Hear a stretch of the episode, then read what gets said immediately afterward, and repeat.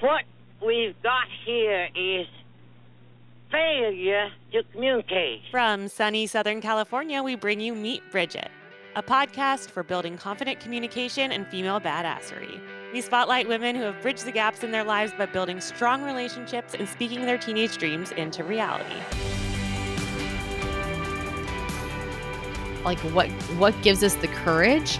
Your brain will answer whatever question you ask it. Welcome back to Meet Bridget. Today we have Nicole Di Rocco here with us. Nicole is a fashion industry legend. Nicole established her sexy and curve conscious bikini brand Nicolita Swimwear in 2003. Drawing inspiration from her family's cultural Cuban roots, Nicolita's bikinis feature Cuban style bottoms, which are designed with more coverage on the hips, with a heart shaped backside and no pinch fit elastic. The result is a unique blend of modern silhouettes with vintage 1940s Cuban glamour. Nicole's talent and entrepreneurial passion has led to countless magazine articles and television appearances, including the season two premiere of Billion Dollar Buyer. Nicole also produced an Emmy nominated documentary called Passport Cuba, documenting the journey of reuniting her parents with their homeland and family after 49 years. But she didn't stop there. Nicole launched invaluable mentorship services through Fashion Biz Mentor and hosts a podcast called Fast Track Your Fashion Brand, where she gives you all the juicy tips and insights to do just that. More recently, she's come out with a number of incredible online courses, including her Digital Fashion CEO series, the Fast Track Fashion Accelerator, and the Sold Out Launch Formula program. Nicole Di Rocco is a dynamo entrepreneur, wife, mama, and friend. So we're so invited to invite you to meet Nicole Di Rocco. Hi, yeah. Nicole. Thanks for having me. Wow, I love the intro. I'm blushing. yeah, you know, it's crazy when you hear it, right? So yeah. I kind of feel like I'm in this new chapter of my life because we we launched uh, Fashion Biz Mentor. I've been mentoring up and coming fashionpreneurs and people just with an idea to launch for gosh i'd say like probably eight to ten years but like not anything formula formu- uh, formally. So just kind of hearing that even just hearing that and i know what we're going to get into today it just um yeah it's it's a proud moment i guess just to think wow, i did mm. accomplish a lot of stuff. Yeah. you forget. It's really exciting for us to catalog all of your um, you know wins and all of your successes and it, it's going to be really fun to take it back to the beginning and and see your trajectory as a female badass entrepreneur. I'm, we're really excited to share it with everyone. yeah, let's do this. Yeah. So we love to start with your childhood years any like really formative experiences what you were like as a little girl. I was definitely very outgoing as a little girl. I mean i I have vivid memories of me doing um, the talent show to uh, Gloria Estefan's like conga song. I mean, just, you know, I was like in a parade in Pasadena, just like that kind of like that outgoing personality. Um, always just in that creative space. I never thought about fashion design. So for anyone listening right now thinking, "Oh, she wanted to be a fashion designer all her life." That was that didn't come till college. So it's pretty crazy, but there was something there that if I was to pinpoint it, it was just that like a little fearless, a little outgoing. Um, definitely I still had my vulnerabilities. Um, you know, I was of one of the minority, I'd say, growing up Hispanic in Orange County, California. And I think that too was a discovery of like identity um, especially as like a little child, like thinking, why is everyone else blonde hair, blue eyes? Why am I tan and you know dark skin? Why is it my family speaks Spanish? why does like no one else speak Spanish? Um, I had there's different cultures and stuff, but I think that became really apparent to me like in sixth grade, like that identity of like, oh wait, I'm not the same like everyone else. Like so that was a very interesting moment that even just thinking about it before this interview, I'm like that that I'd say was kind of that moment where those insecurities as a kid started to show up for me. And it's so funny that you you say that because I'm sitting here listening to you and thinking about like those moments when we're in like the 6th grade, seventh grade. It's like all the things that make us different make us feel insecure. Mhm. But then later on in life, when you're really figuring out like your path and, you know, what makes you successful and interesting and lovable, it's those same things that made you different so many times. Right? Can you tell us a little bit about um, your parents and, and family? Yeah, so my both my parents were born in Cuba. My mom came when she was 13. They had sent her right when Fidel take o- took over like the revolution. They realized um, it wasn't safe for children to be there. So they sent her to a Catholic boarding school in Texas. Her and her cousin, and they just really, she honestly thought, okay, my my mom says I'm going to see her in three weeks.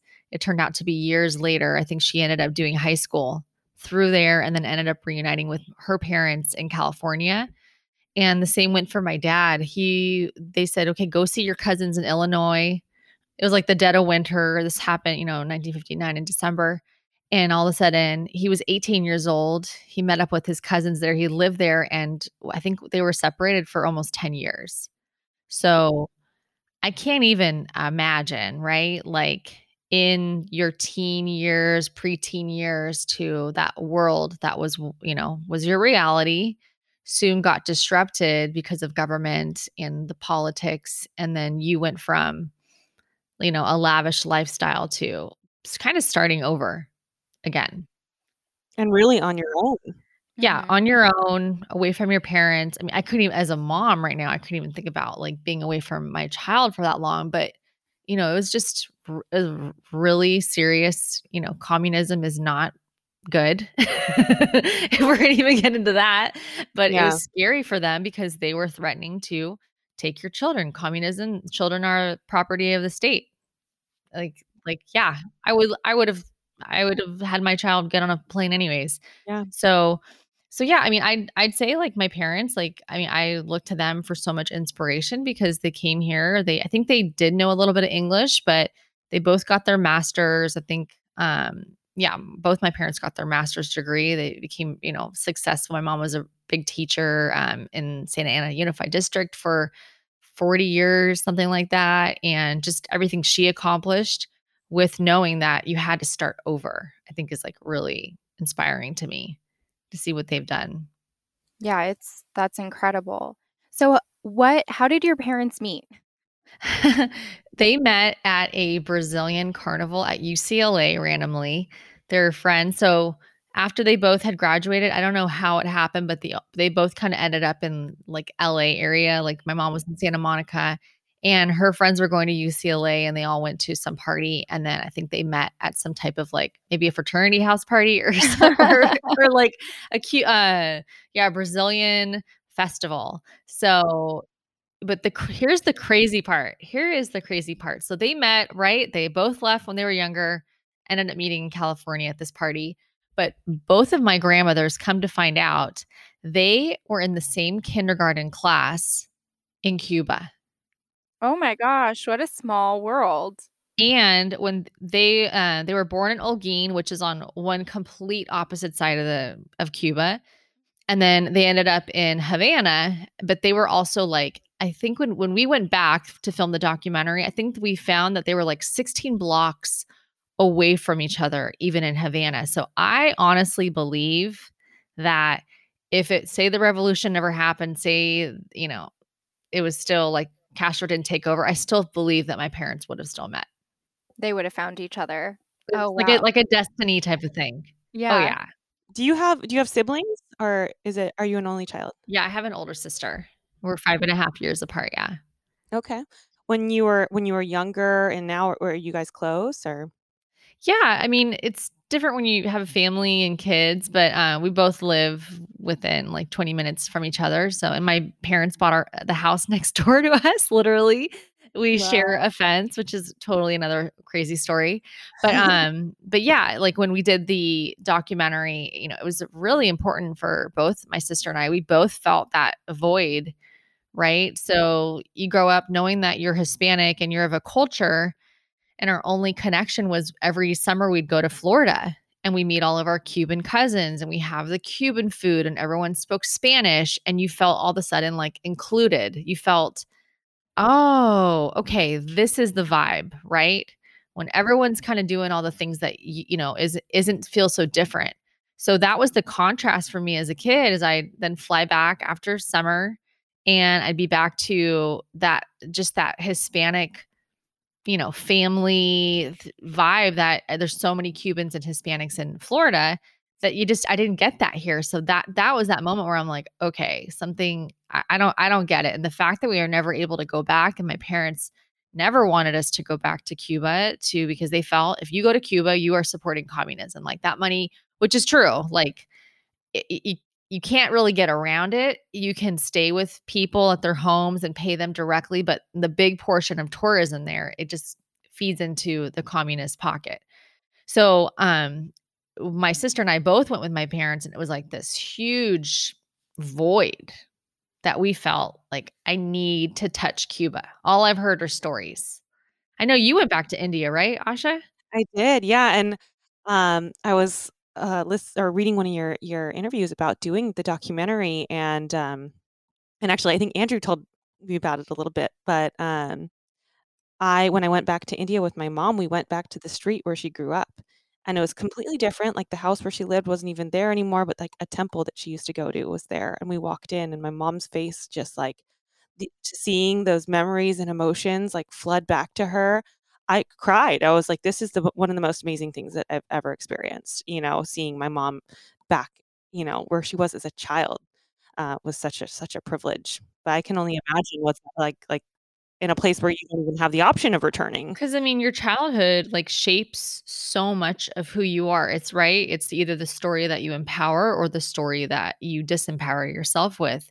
And when I took my parents back to their houses and stuff, it was like my dad looked like a kid again.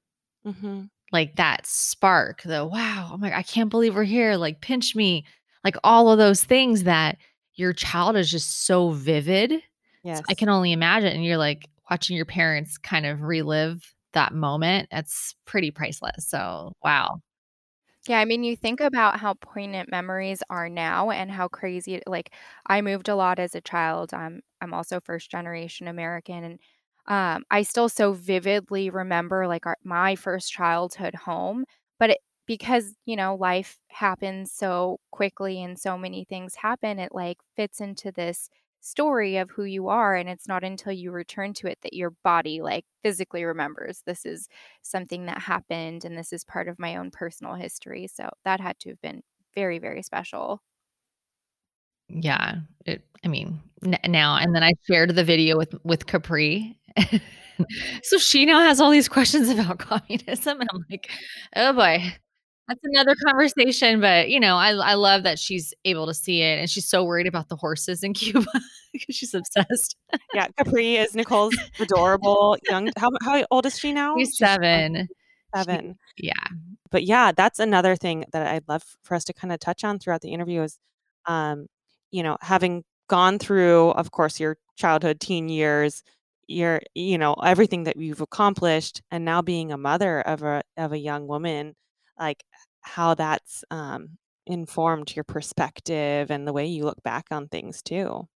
I feel so responsible for shaping her belief system. I mean, I, like I'd say the last 6 or 7 years, I kind of really got into, like, self-development, learning about, like, you know, I went to Tony Robbins, I walked on fire, like, you know, I've been to so many, like, kinda quote, unquote, like, motivational speakers, but people that just really captured my attention of, um, even just, like, creating manifest you know, manifesting, what is that? What is what is all these laws of the universe? Like, is this fake or is this re like, I don't know, I was, kind of on a quest, like, to out of curiosity because I know I've manifested things in my life. I didn't know what I was doing, to be honest with you, but it was really harnessing the power of like you want something so bad that you put the intention out there, you will get it. But you have to be careful with how you ask for it.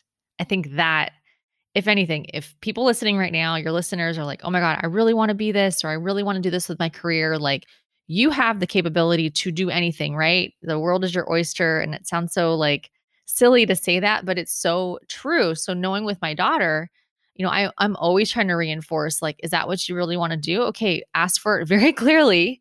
So, you know, you want a pony? It might not come tomorrow. Okay, the pony, I don't think dad and I are going to buy you a pony.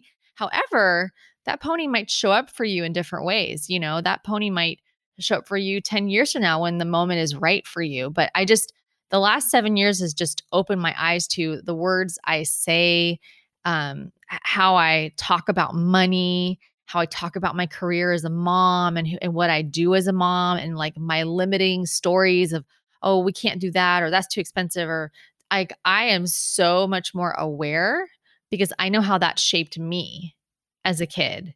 There was the oh, I think my parents just from them leaving all that behind, they still feel that even though they're very successful, it's just it's beliefs around money and you know, you can pass that on to your children so easily and you know and i've had to do a lot of work with my my belief around money like am i worth it? Can i charge that mu- much? Can i make that much? Is it bad to have this much money? Is it what happens when i don't have any money? Does that mean i like i'm not if i'm not or no one cares about me? Like all those things around money it's such a powerful thing it's energy.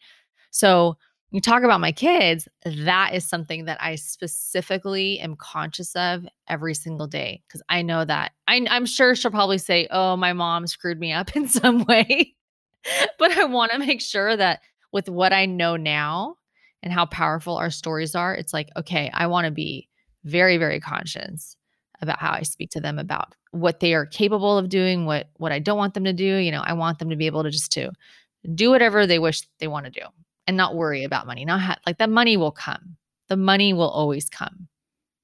Yeah, and I think you make such a good point about the power of our words. And even like our our the words we're thinking on a continuous basis is that what the way we phrase things matters and that's one of our biggest um, values at Bridget is that communication, the way we communicate matters. That how we understand and intend the words we use matter and whether we're thinking from a, a, a mindset of abundance versus a mindset of scarcity can completely change the way things go down for you. So, can you tell us a little bit about so you know that sixth grade time? What what was kind of in your head at that age as a as a young girl?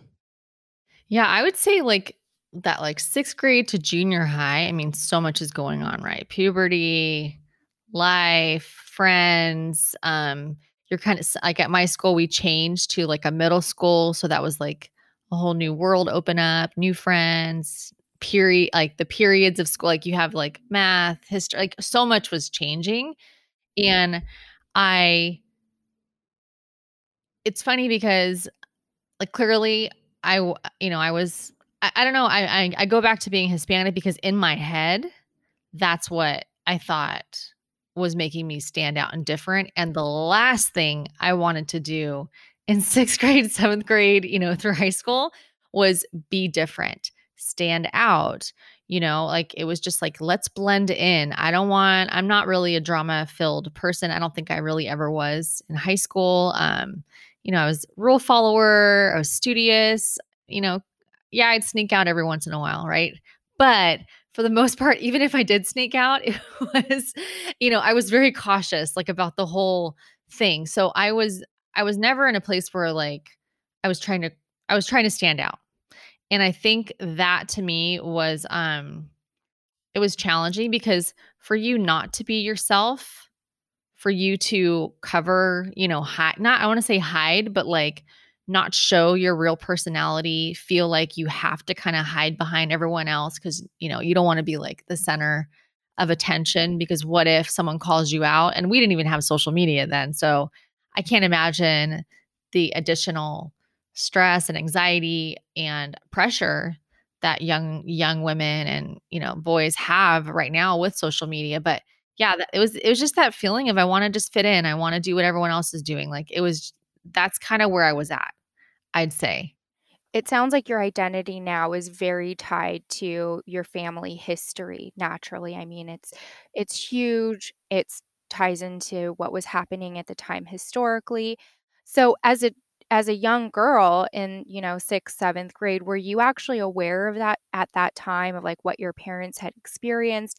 And were they, you know, open with you and your sister about how they met, what it was like leaving Cuba, and the reasons behind that? Or, you know, were those things that they hadn't talked to you about yet? It was I would say it was more about, um they I I'd say that the language around it was more about, like, they were mad about it. And this became a big clue for me because I kept noticing, you know, it was it was great when we were able to gather with other family members and it was, you know, I, I clearly like they needed that that like that filled their soul, like they they really needed that connection. Um but whenever they would talk about it, it was, you know, oh, they took everything away. Oh, like, you Mm. know, this was bad. Uh, And like so that was I think one of the biggest reasons when I ended up wanting to go back.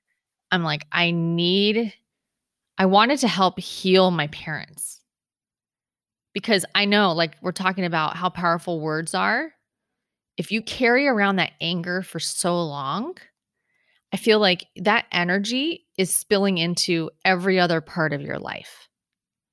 So it th- this didn't come apparent to me till like that moment, but I'm like, oh my god, I need to create a new meaning for them of what that mean. I need to create a new memory.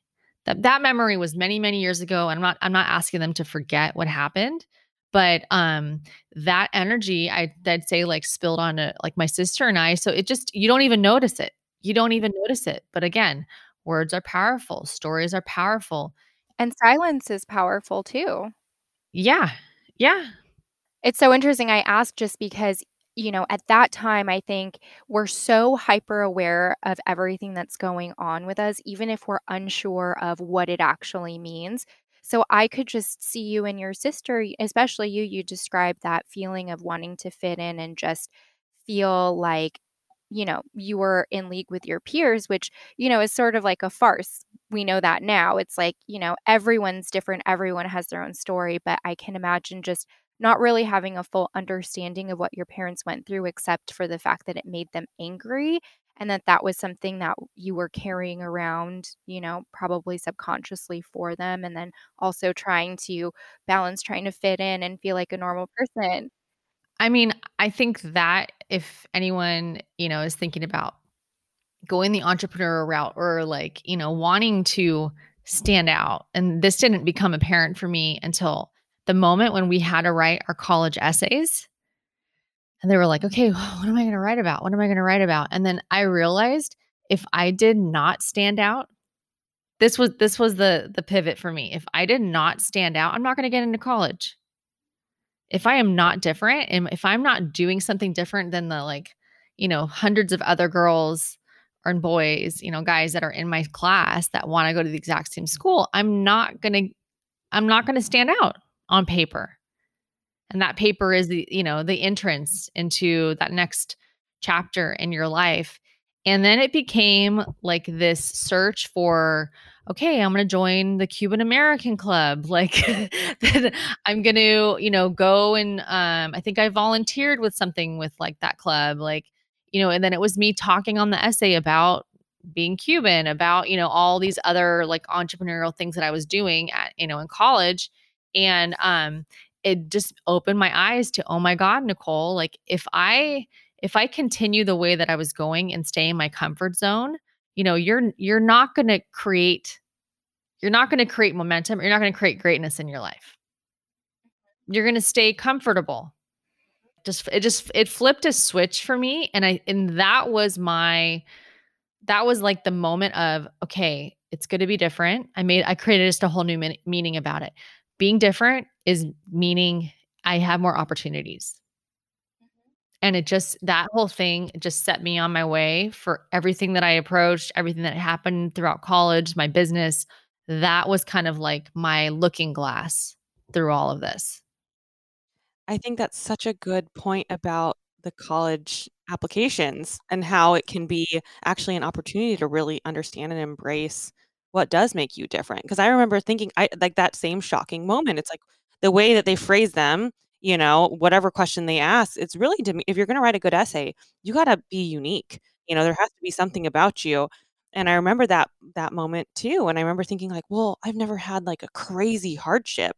And I think even a lot of young people who have had hardships look at their lives and they don't necessarily value what what they have uniquely experienced, whatever it is. But it's such an opportunity to take what's different about you and realize that like, oh, actually this is what's going to make me exceptional, you know, and and make me make a a institution like a university want to have me there. That's actually my valuable thing. Yeah, and to get out of your comfort zone, Mhm. which is so scary. It's so i mean, even just going to college was, like, super scary, like, the beginning, but just, like, the growth that, you know, it brings. We all know that right now, but, um, so like, just the opportunities, the growth, the people you meet, and just continuing I just kept exploring that. I just kept well, Like leaning yeah. into it? Yeah, totally. Totally. How did you choose, um, your college and your major? Um, I applied to, let's see, University of Miami, uh, USC, and UC Santa Barbara. Those were my schools. I wanted to go to USC. I did not get in when I was a freshman. Um, I got into SC and University of Miami. So I think I thought, okay, if I go to the University of Miami, here I am, like re-emerging into my summers, that whole experience that I had growing up. But I realized like my life would probably take me there. Like my, you know, maybe I find my husband, like, you know, all those things, right? Such like a big moment. Not, not everyone get finds their soulmate in college, but you know, that thought crossed my mind. But I said, you know what? I my my my heart was set on USC. So I said, let me, I'm gonna go to UC Santa Barbara, which is still a great school. Um, I did their economics program, and then I'm gonna try to transfer. And I had I was so like focused because I don't know, I guess I don't know, my GPA wasn't like a 4.0. Like I guess you have to have like a 4.0 or something now to get into USC, or I can't imagine now. But um I was so focused. I surrounded myself with I met this girl at registration. She was we always had a blast together, but she was so studious. We were like living in the library and we had our little group. So, you know, the people that you surround yourself with your goals become your like the biggest champions. Like that I think was what helped me get into SC. I think I transferred with like, you know, with honors. I went right into the business school and that I just I had my eye on the price. I had my eye on I knew what I wanted to do. Again, if you know what you want, it is you can get there. You just have to focus and you have to really put yourself in a situation with letting your like not not setting yourself up to fail. Like I was I was studying. I studied my booty off. USC that was really hard. That was like a wake up call with like the competition. But I I did it. I got in there and you know the business school I just felt like my skill set and like marketing and you know kind of that just what I was feeling, what I was vibing at that time. Um I'm like I feel like the business was going to be the best avenue for like a well-rounded my my toolbox whatever I end up doing after after I graduate. So that was kind of my road to SC. I love that lesson too because it's you know, success doesn't magically occur overnight. And your goals, like you have your one big goal, which for you was USC, but it's like you didn't get there just by applying to USC and then you got in and then that was it. It's like, no, you had to have like a backup plan. And it wasn't like it had to be insane. You just had to, like you said, keep your eye on the prize and do the work. And if you do the work, you get there. Yeah, you do. And I remember when I got my acceptance letter, um, I ha- I was so excited. I think it was like a Wednesday or a Thursday. It was just like a random night in Santa Barbara, and I and I made like our older neighbor go buy us a keg. Like I had never bought a keg before, but like I didn't even know how to celebrate. I was like, this is so cool. So we totally like bought a keg, and I'm like, why? I just bought a kegger for That just came back to me right now, but but yeah, celebrating. Mm. I celebrated it. I was I was freaking proud of myself for doing that. I could have easily just partied and said, "You know what? This is fine. I'll just I'll just do this." But I I was so I was so like laser focused. Like, no, I I need to get there. Like that that's going to be my next step. That's going to open up whatever door it's going to open, but I just I had a feeling like I need to go to SC. So how what um what did you do after college or did you start working while you were in college at all? Yes. So when I was in college, like my last year was when I um so in, at SC in Santa Barbara, my grandmother gave me her sewing machine. And it sat on our kitchen table in Santa Barbara for like a year until I started cutting all my pants, um, making them capris, and before I knew it, all my jeans were like to my ankles or to like my calves. It's kind of hilarious. So then when I got into SC, the fabric district, I was like, I loved going downtown. Like we would go to the alley with my mom all the time and like buy like tchotchke stuff. And so I knew it was there. And I'm like, you know what? I'm gonna make my bedding. I'm just gonna be to go full blown HGTV on my dorm room. Obsessed. So, um, my my grandmother's sewing machine, I learned how to sew a straight line, and it was nothing to brag about. It was pretty, pretty bad. But I just found like a lot of joy in creating and decorating, designing, and it just felt like, oh, like I don't know. I would I used to rearrange my room. All of a sudden my mom would hear like things falling. And I'm like literally moving the bookshelf to the maybe it'll look better. Oh, my room looks bigger like this. Oh yeah, you know, like new picture. She's like, "What did you do?" I'm like, "I don't know. I redecorated." I literally would make my room go around in circles because I just I just love that stuff. So my last year at SC made this little handbag, would go to the bars and go out to the sorority parties and all my sor- I was in a sorority with like 200 plus girls. The sorority system SC is huge. And everyone's like, "Oh my god, it's so cute. It's so cute." And then we would have all these costume theme parties. Um, I made myself a hot dog on the stick uniform. Like, what? You know, it just there wasn't like the Halloween um Halloween-orama or any of those type of stores. I made myself like a schoolgirl outfit. I and then my friends would say, "Hey, can you sew this? Can you make our cute our t-shirts like cute like crop and bedazzled?" So I just would just start creating. And before I knew it, that little bag, I said, "Fine, you guys, I'm going to set up a table at lunch. If you want to order a bag, place an order and then I'll get them ready for Christmas." And within that hour, I sold 50 bags and that was my I'd done like a little selling here and there like randomly in high school for projects cookies maybe even I sold Girl Scout cookies, but I'd say that was like the that was like the first time I had made like in an hour a thousand dollars. And that just it just blew my mind. I'm like, what did I just do? And I did it from a sample. I had my bag, I had some fabric swatches out, and people just got to pick and choose what they wanted to make and or to design. And then I did it for them. And that was like a big eye-opening experience because I didn't need like I never thought I was going to start a fashion line. I just said, "Fine, here you go." Like the the demand. Mhm. It sounds like you you let your customer really tell you what it was they wanted because you were doing all these different things, the sheets and the decorations and stuff, and you happen to make this bag and you listen to your customer, right? Like, okay, the bag, people want the bag, I'll make the bag, and you you created your approach out of that. So then um I did the marketing emphasis and entrepreneurship and so that last year I'm basically running a business out of my dorm room.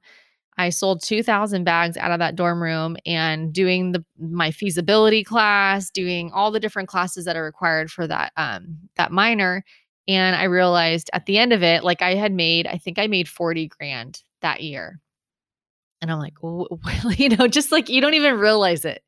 Like, well, what am I doing? But I was so focused on that. It just became like every Monday night I'd go sell bags, another thousand dollars, another thousand, you know, just it just became like rinse and repeat. Same exact system, same product, rinse and repeat it. And um, but it got to a point where I had to hire someone. I had to figure out, okay, I can't make all these bags, plus my sewing wasn't that great.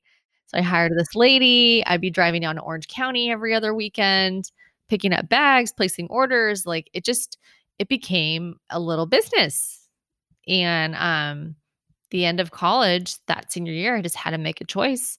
Okay, what am I going to do? Am I going to I wanted to become an event planner. I was also doing an internship with this uh, that was like my big thing. Like cuz I love decorating and I'm like, oh, I would love to like decorate Hollywood events and we did I did like the Golden Globes. I was an intern for these people that just made amazing Hollywood parties. But then something happened when I was at um we were at the Golden Globes and I could see the cast of friends on a couch and there's like the sushi buffet and i like oh my god i want a piece of sushi so bad. You know like i was trying to like sneak little bites and i you know i'm the intern and i'm like you know what nicole? Like i don't want to work at these events. Like i want to be invited to these events. Oh, love it. and that was like that was my like the the crossroad you know do i make a purse company or do i keep schlepping it like you know for the grammys and you know it was super cool and it was hollywood and it was super super fun don't get me wrong but the amount of hours and just that whole vibe of like people like work to death. I mean i give it credit anyone that's like a wedding planner. Um, i did that for a minute when i graduated just you know while i was starting my business but for this other lady and i'm like no no no like i want to be invited. I don't want to be working at this stuff. And i'm like okay i'm going to focus on the bags and then that became the swimwear and and i launched nicolita that's how i launched it that year i just said i'm going to do it i'm going to go all in There are just like so many great entrepreneurial lessons in that path. Like even just starting from, you know, you talking about, okay, this system for the bags works. So I'm going to do it every Monday and keep doing it and keep doing it and sticking to what you see as working. And then another lesson in being like, okay, well, my sewing's not that great. So I'm going to hire someone who's a good sewer and keep doing this. And like realizing like what are my strengths, what are my weaknesses? Like I'm great at the selling, the sewing, maybe not so much, you know? So hiring out and then you know continuing on and seeing the potential like I, I think that's such an entrepreneurial moment is saying okay do i want to work for someone else or do i want to work for me it really is that trade-off and you have to just take the leap if that's something that's in your heart as it is for most successful entrepreneurs just taking that leap and a humbling leap a humbling leap you know. Yes, because it's not just like, "Okay, I'm gonna make that decision, and I'm gonna go sit on the couch next to Jennifer Aniston, and there we go, deal done," you know? It's it's a leap that means that it's going to be, you know, a ride. hmm yeah it was a humbling leap went back home with my parents my office was the kitchen table my dad was helping me screw on handles like you know i like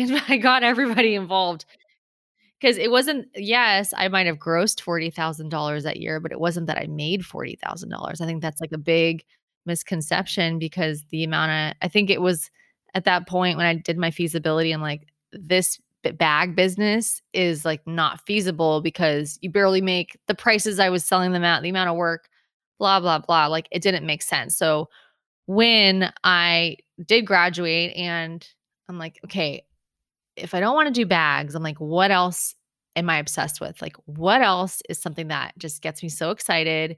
And I loved going on spring break. If anyone is in college, like that is the highlight, right? Like we work our booties off literally to get in the bikini and go do spring break. And it was just so much fun, like so many amazing memories. And it was all about that bikini for me. And I just, with my curvy hips and, um, you know, I just would try these bikinis on at Diane's. I remember here in Huntington, and it was like, ah, why is it like pinching my hips? Like, you know, it's so uncomfortable. And I just, at that point, I became the frustrated consumer. And what does a frustrated consumer that's creative do?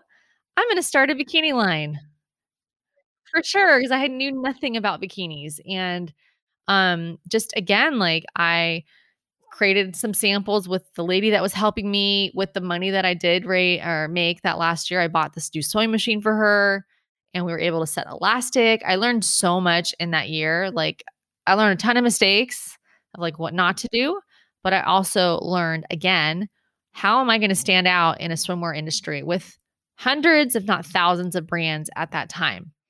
And this whole thing about I tied it back to my story. I tied it back as authentic as I possibly could because I had the problem. I was the frustrated consumer. I couldn't fit. Things were pinching my hits. Um, muffin top. None of us love muffin top, right? And then it became okay. Well, I want to make like stylish stuff. And then someone asked me, "What are you going to call your brand?" And I just like I don't even have a brand. Like this is so weird. I'm not a fashion designer.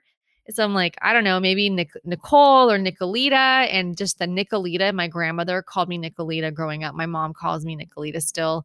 And it just, it just felt right. That name. And and it just became again like I was peeling the onion back to my story, back to my roots. And it was, well, maybe it's about Cuba. Maybe it's you know, me being inspired, you know, with those black and white photos I had growing. It just all of that, the branding and the marketing and the story came to life with the brand. It fully went came full circle.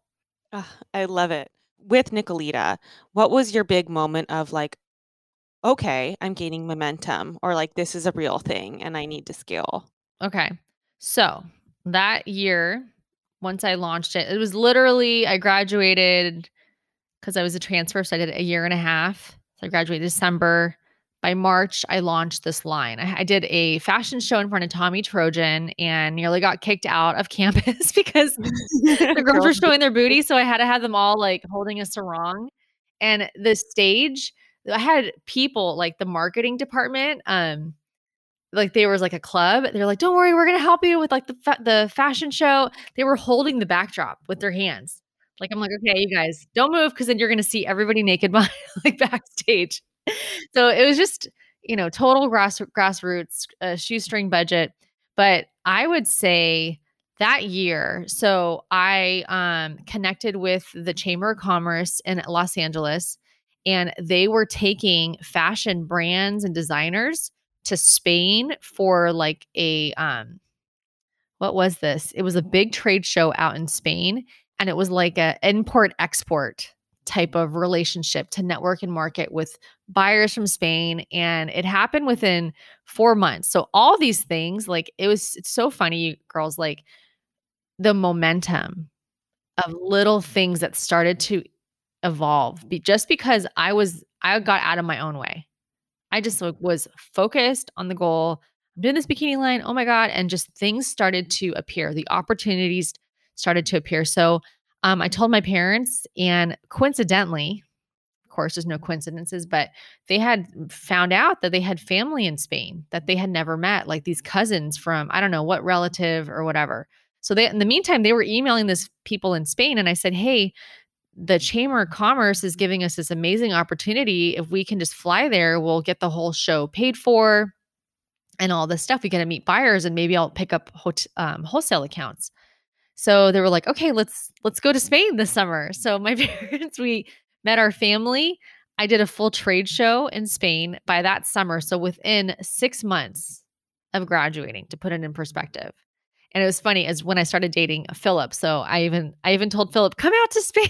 like, this is amazing. I'm to do my show and then we'll go travel.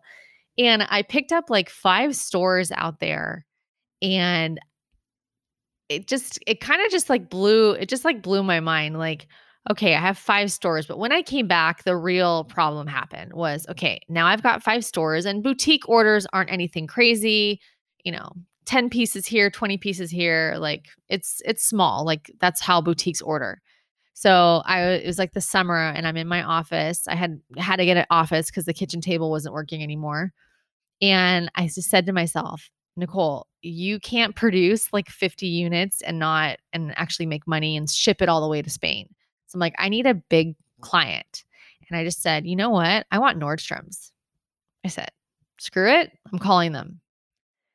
Pick up the phone and I reached the operator you know, I just called, I think South Coast Plaza or I'm like, hi, like, how do I, um, who do I speak to, like a buyer, like to sell swimwear? And she's like, okay, one moment. They sent me like the swim department. And then I asked them again, hi, who do I speak to to sell swimwear? She's like, oh no, that's our San Francisco office. So then I get transferred to San Francisco. And then I'm like, okay, like I got transferred all over the place. Finally, this lady answered and um, you know, hello. And I'm like, hi, um, you know, I'm Nicole with Nicolita and I want to sell swimwear to Nordstrom's. I'm like, how how do I go about doing that? She goes, okay, well, you um come up to San Francisco and we have a meeting with you. We, you show us your line. And I say, okay. I hung, I hang up. I did like the worst thing. I hang up because I'm like, wait, I have no money to get to San Francisco. I'm like a new brand, right? So I call my dad and I'm like, can I borrow like a hundred dollars to buy a plane ticket? I was so and get a hotel room and do the whole thing, right? I needed to get samples. I put together a line sheet. Um, I had my samples and call her back. I booked an appointment with her. And you know what? I almost missed the flight. That was like a nightmare. but I almost missed the flight. But I got there and I did my USC business PowerPoint presentation because that's all I knew. I had my designs, I had my samples, and she was like looking at me like super weird because this was so different. Who else is doing a PowerPoint presentation to sell clothing? Again, I had no idea what I just knew more or less what I I like the ramifications, like fake it till you make it kind of thing. And my first order from Nordstrom's was five stores. It was a $20,000 wholesale order. And I said, okay, with this, I can produce the Spain orders and I can produce the stuff for Nordstrom's. And that was the moment where I'm like, I'm onto something. I just got a $20,000 order. Oh, that boldness, like, gives me chills. I'm like, "Yes, girl, yes." The fact that you just, you know, you're "Okay, like, Nordstrom, this is the this is the solution here." And I think that something that just so stands out about, like, your approach is, you know, when you're bold like that, it's like, "Well, what's the worst thing that can Yeah. happen?" What You can I know? Like, lose? Nordstrom's gonna say, "No," you know, and then you've lost nothing. You've lost no money, you've lost, you know, no heart if you got a lot of spirit and you really want the thing you're going after. And just to see that story I mean, having people say no to you is a little challenging to get past. But yeah, if there's nothing to lose, You just keep going. and you know, you know what it is. Sometimes I I even do this now, like even when I'm sending like a gnarly email to like like some big wig, or actually I'm I'm pitching. Um, I don't know, tentatively, hopefully bringing the sold out launch to USC Business School as an elective. I know it's in the works. We'll see. Right, Fingers manifest it. It's in the universe now. It is. It is. and I'm with the prof- like professors like helping me out, one of my professors from from back then. But um, but yeah, it is literally that it's okay, what do I need? And it's interesting. And you know, through all of my fun learnings, right, of just how our brain works and like what what gives us the courage, your brain will answer whatever question you ask it. So like, what else do I need? my brain went, Whew, I need Nordstrom. Like it just, you know, it literally your brain will just answer the question. It it wasn't like, well, I'm I don't know what I'm doing yet. Like, is my product good enough? No, like I could have asked myself, um, you know, um, you know, well, maybe I need to first do something smaller, like just to get it, like warm myself up. Like, no, I need Nordstrom's, boom, boom, boom. Picked up the phone. I'm just like, Nicole, just dial and don't even think about it. It's like listening to that gut instinct. And I just let it happen. Did you experience any bottlenecks or any major no's or setbacks? And how did you deal with that and keep moving forward with Nicolita? It was I was kind of on a roll for a minute. I was definitely on a roll for a minute because I, I then I picked up Dillard's. I picked up the East Coast for Nordstrom's um, all by myself. And I'd go to these I'd go to these events where that you train all of the Nordstrom's employees, and it's all the sales reps. And the sales reps are like, "Oh, who do you rep?" I'm like, "I'm the owner." They're looking at me like the owner should be doing owner stuff, and I'm like, "Well, you know what? I opened the door for myself, and I I would say um when I started to notice that things weren't jiving was the moment when I started to try to have p- other people do the things for me that may, I don't think I was at the right spot yet. So I tried to hire a sales rep because I felt like, ooh, I need to be more the boss. Like that's what I should be doing. That's what I should be doing. Yeah. And I and I think I kind of got in my head a little bit about that and um I just had a hard time finding obviously you are your best salesperson. You are obsessed with whatever it is you're doing. You are going to I sold Nordstrom's basically without sending her a catalog at that point. Um my story. How powerful my story was to get my foot in the door. And so we don't really need all the things. We need to know what's going to motivate like someone to be like, "Oh, I want to talk to you." I, like that Yeah. sounds different. I have never heard of that. Again, going back to, you know, what is going to make you stand out in a crowded industry of all these people? It's going back to the story of the authenticity. And I think I think all those pieces were there for me, but the moment I started to kind of look outward, like, oh, I'm I need to hire someone to do that. I don't think I was at the right spot to be honest for, with you. Um, maybe I thought I was because I was like doing too many things, but I think I could have. I think I should have stayed more in that sales role a little bit longer because the moment I got back into sales, like it just was very natural. I was trying to find a solution so I could go do bigger things with my brand. But I think that if I was to point it out, yeah, I think that would have been a a moment where I started to kind of feel resistance. Would you say that a lot of entrepreneurs also run into because I know even with Bridget, you know, when I I went to business school and I was like, business school is my opportunity to really like invest in myself, my understanding of how I can grow Bridget as a company, as a brand, and as an impact, right? But then being in classes and everything, you learn about, okay, entrepreneurship means okay, you need to get investors and then eventually go public. And you get you get in your head that like this is the way you need to do things in order to have the opportunity to make something great. And then, I mean, my big learning from all of that was like, all right, if we get to a point where we really need more capital than we can find, you know, yes, maybe investors are the right thing, but at an early stage, unless we're like a software company or we're trying to put things in test tubes that cost zillions of dollars, like actually we're better off not taking anyone else's money. We're better off just, you know, experimenting and There's so much you can do with yeah, with scrappiness and creativity and resourcefulness.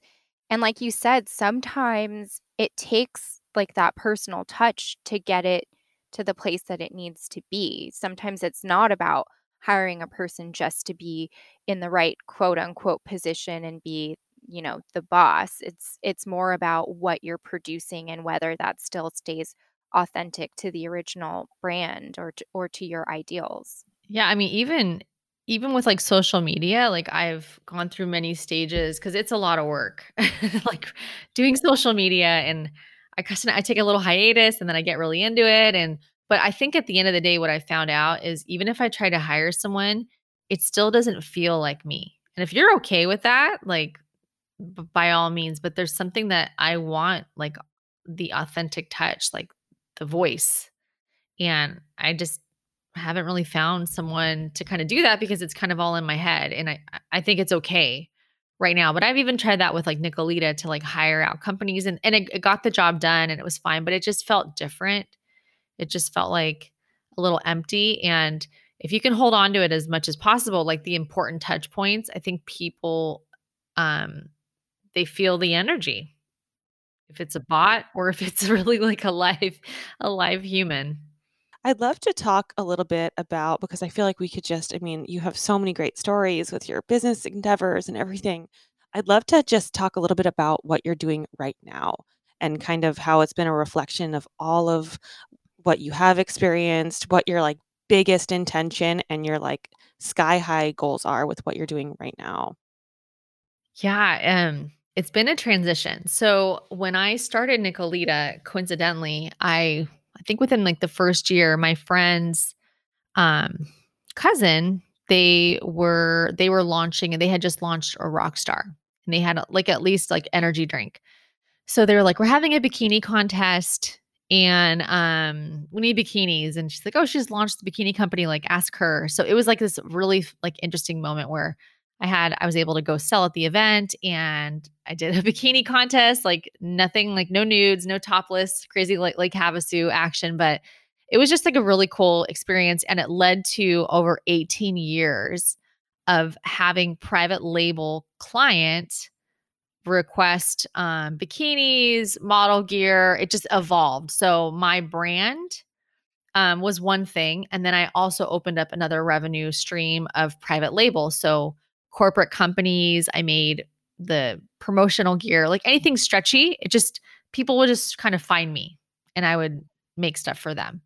So it was interesting because even brands would come up to me, um, people that wanted to launch a brand. And I never advertised this. They were just like, they would either know a friend of a friend. And then they said, hey, she could probably help you out get your samples made or at least put, point you in the right direction. And when I started Nicolita, I was totally in that same place. I wanted to launch this product. I had this idea, this like obsession, like, oh my God, this would be so cool. Like I can I can envision the whole thing right in front of me, but I had no idea what was that first step. And obviously, I've talked through some of the steps I took, but nobody nobody gave me a roadmap.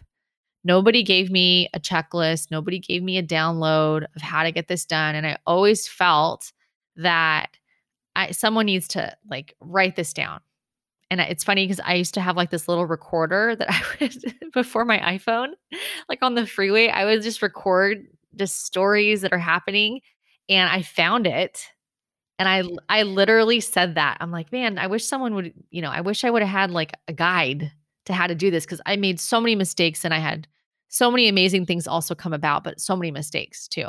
So that's that was kind of like the beginning of, hey, maybe I can mentor someone. Maybe these private label clients not only are having me do production or designs, but maybe there's another service there. Maybe there's a consulting service um, because I really didn't know how to monetize like my knowledge into something that somebody would buy. Like, here's my knowledge, here's my brain of like all these years and my know how and how to do it. So the podcast became this thing that I'm like, well, that's a great, I don't have to write a book about this. I can launch a podcast. And I just started telling these stories and these business lessons. And that's on the Fast Track Your Fashion Brand podcast. When you guys want to look it up.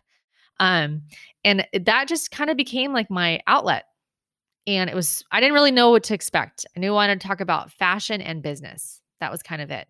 So as I was helping brands on the side, the podcast became my home my home base for fashion business resources and then really trying to get an idea of how I can package this and create a program around. And that's what I launched this last year, the sold out launch formula and then the fast track mentoring because it was kind of like not as organized. Like I would help anyone, I'd basically do it all for them, but um that's not scalable.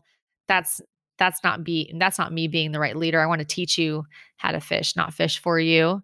And um, that's kind of where I'm at right now. It's the website, it's Fashion Biz Mentor, and it's just really like a platform for somebody who has that idea, um, wants to know the very first steps. How do you get an idea off the ground? How do you validate an idea without spending thousands and thousands of dollars on inventory that's never going to sell? Um, all the lessons, and I created a formula and like steps of how to do it. And I, yeah, I help people launch their dream fashion business. It's such an invaluable gift and service and mentorship that you offer because those days, I mean, the beginning of any company is so it's like the wild west right and it's like unless you have somebody kind of guiding you through it you really have to kind of bang your head against a wall for a while until you find the right path so um, you know, I know you just said that it's just about fashion and business, but I feel like you've created something that's so much more because it's really a platform that empowers, you know, young businesses to take things into their own hands. Yeah, Nicole, I want you to know too. I mean, I haven't gotten anywhere close to launching a fashion brand, but listening to your podcast is so applicable to all sorts of businesses, you know, it's like it's specific to the fashion industry, but the things that you touch on, the ways you talk about navigating each step and, you know, finding solutions and resources is so applicable to any kind of entrepreneur. So, highly recommend her podcast.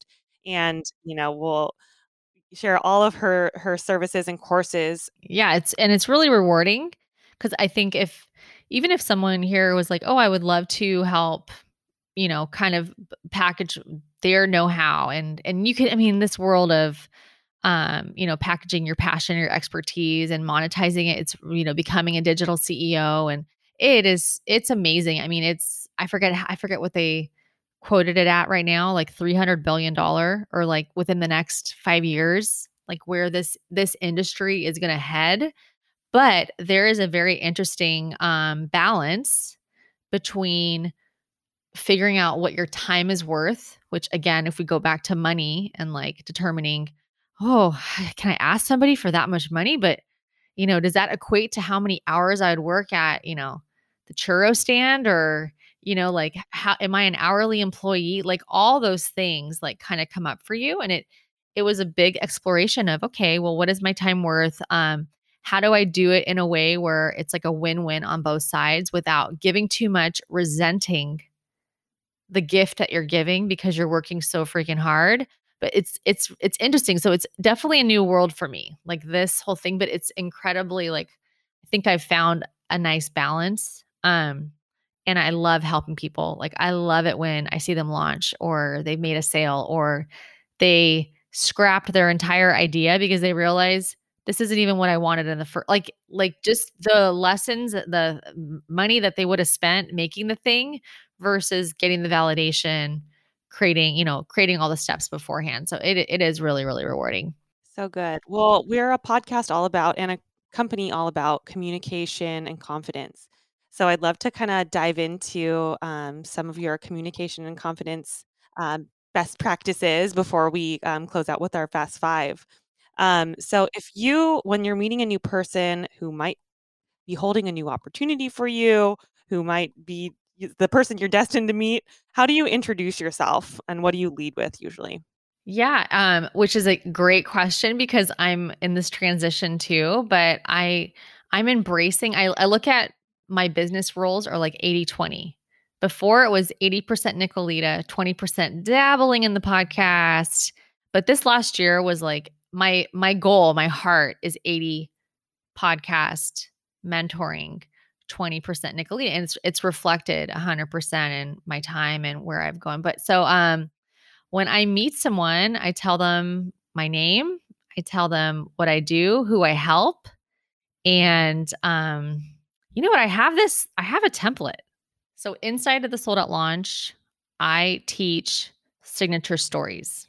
And these stories become the platform for how to sell without a sample, how to engage someone, how to talk about your idea. I think that's one of like the hardest things. You know, we have like when you're in the beginning stages of something big, of like a brilliant moment, launching a product, um, starting a new career, like focusing on what do I want to be when I grow up? What do I want to do?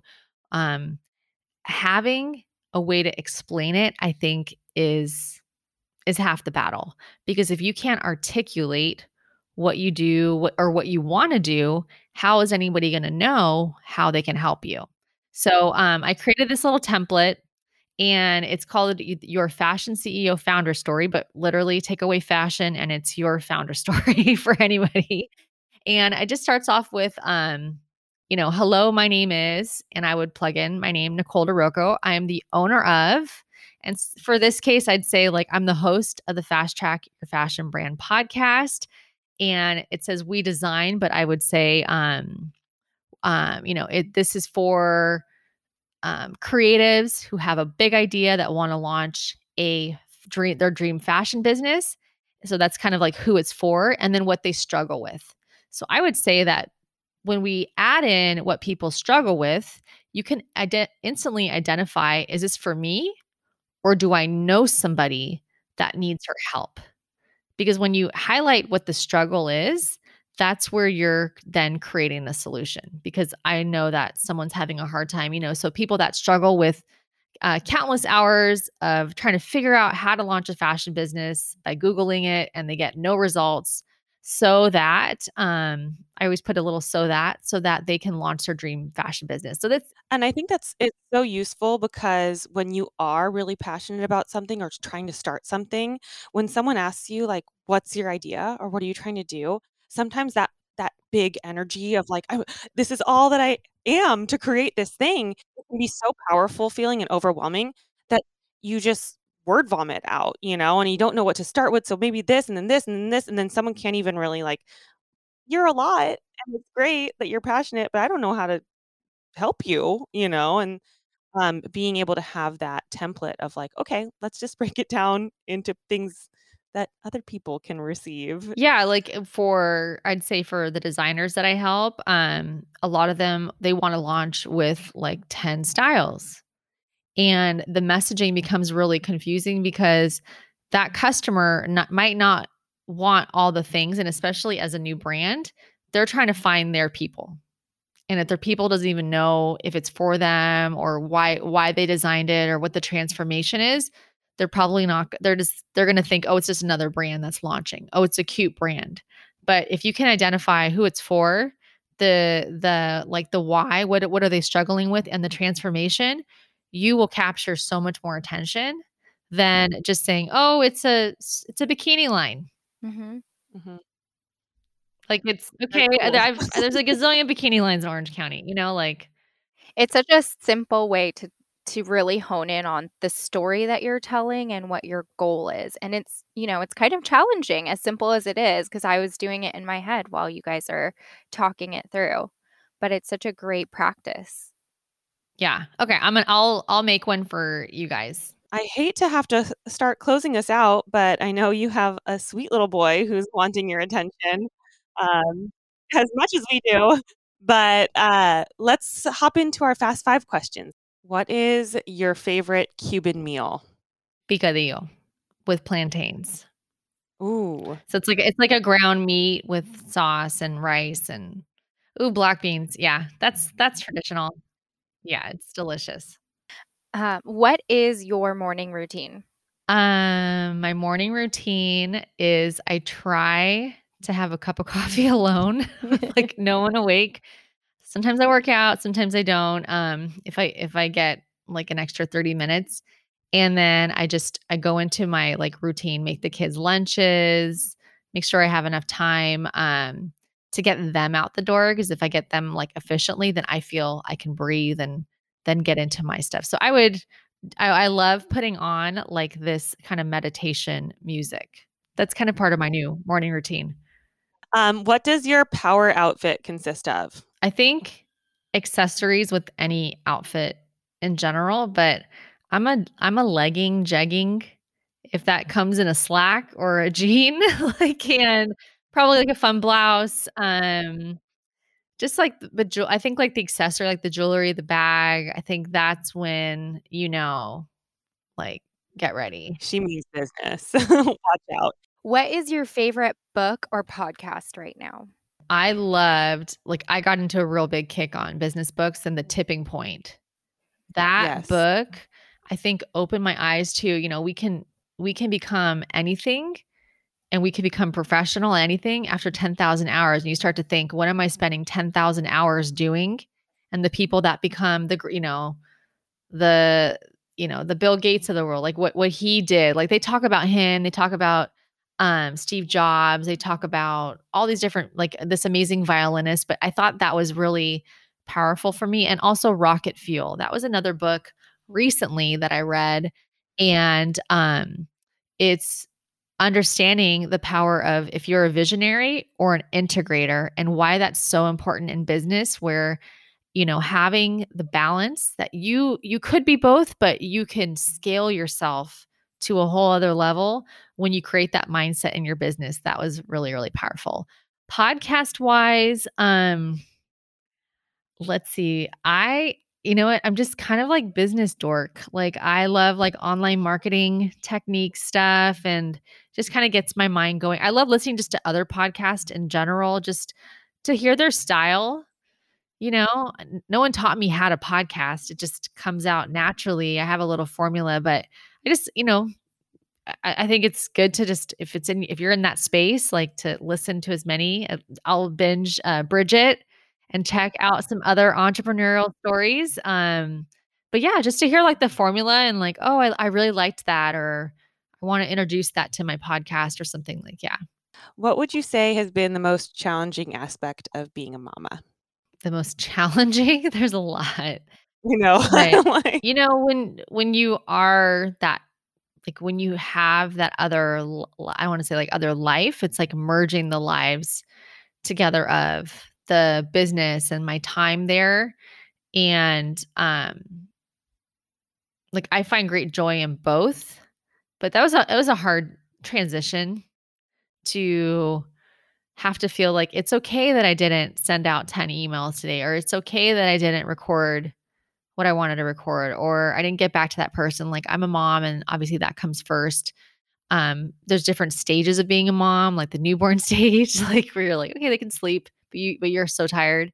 But right now I feel like I'm in a I'm in a new stage of time because my little guy goes to school. So I don't know. It's hard. It's it's evolving. They're gonna try to break down the door if they don't get fed any second. We ask everybody the same closing question. Um, you know, at the end of the day, Bridget was begun as a way to reach teen girls and to promote that confidence. And, you know, we found different ways to do that in listening to them. And that's, you know, that's how we've grown and evolved as a brand and, and a podcast now. But looking back on your teen self, what is one attribute that you had, but you didn't see the value in until now? I don't know if it's I don't know if it's good or bad because sometimes Philip is like, you got to be a little bit meaner.